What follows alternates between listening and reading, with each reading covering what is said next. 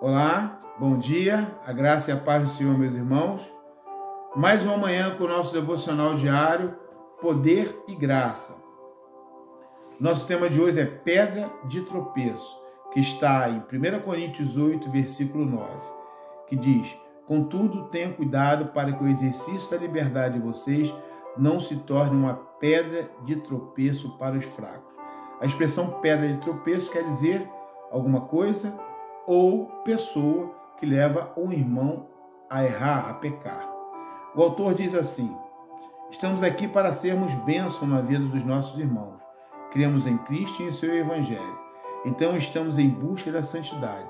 Mas se não estamos em santidade, será que estamos sendo pedra de tropeço? Ele faz uma pergunta, eu repito: será que estamos sendo pedra de tropeço? Ele continua: a vida não é sobre nós, é sobre Deus e sobre o nosso próximo. E o Senhor Jesus diz que nós devemos amar a Deus sobre todas as coisas e o nosso próximo, nosso irmão, como a nós mesmos. Então, nós temos que, precisamos nos cuidar, vigiar, porque a nossa vontade carnal é errada, por vezes, por vezes atinge e influencia outras pessoas. E aí está um grande problema na nossa vida cristã. Meus irmãos, a nossa vontade carnal é errada. Nós somos pecadores. Então nós temos que realmente nos cuidar e vigiar. E ter muita atenção no que nós estamos nos alimentando para nos fortalecer ou enfraquecer.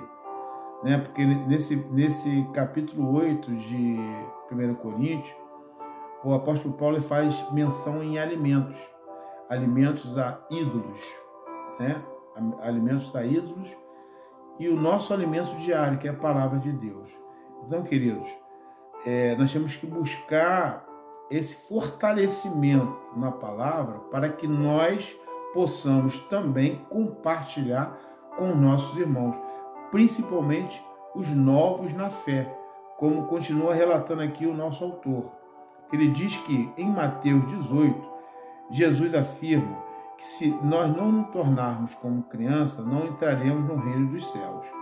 Assim, quando a pessoa acaba de se converter, ela ainda é uma criança na fé.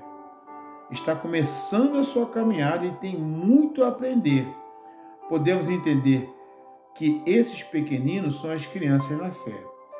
Paulo nos ensina claramente a termos cuidado para que nosso conhecimento e liberdade em Cristo não leve uma pessoa nova na fé a pecar. A Igreja de Jesus foi chamada para ser luz e fazer a diferença.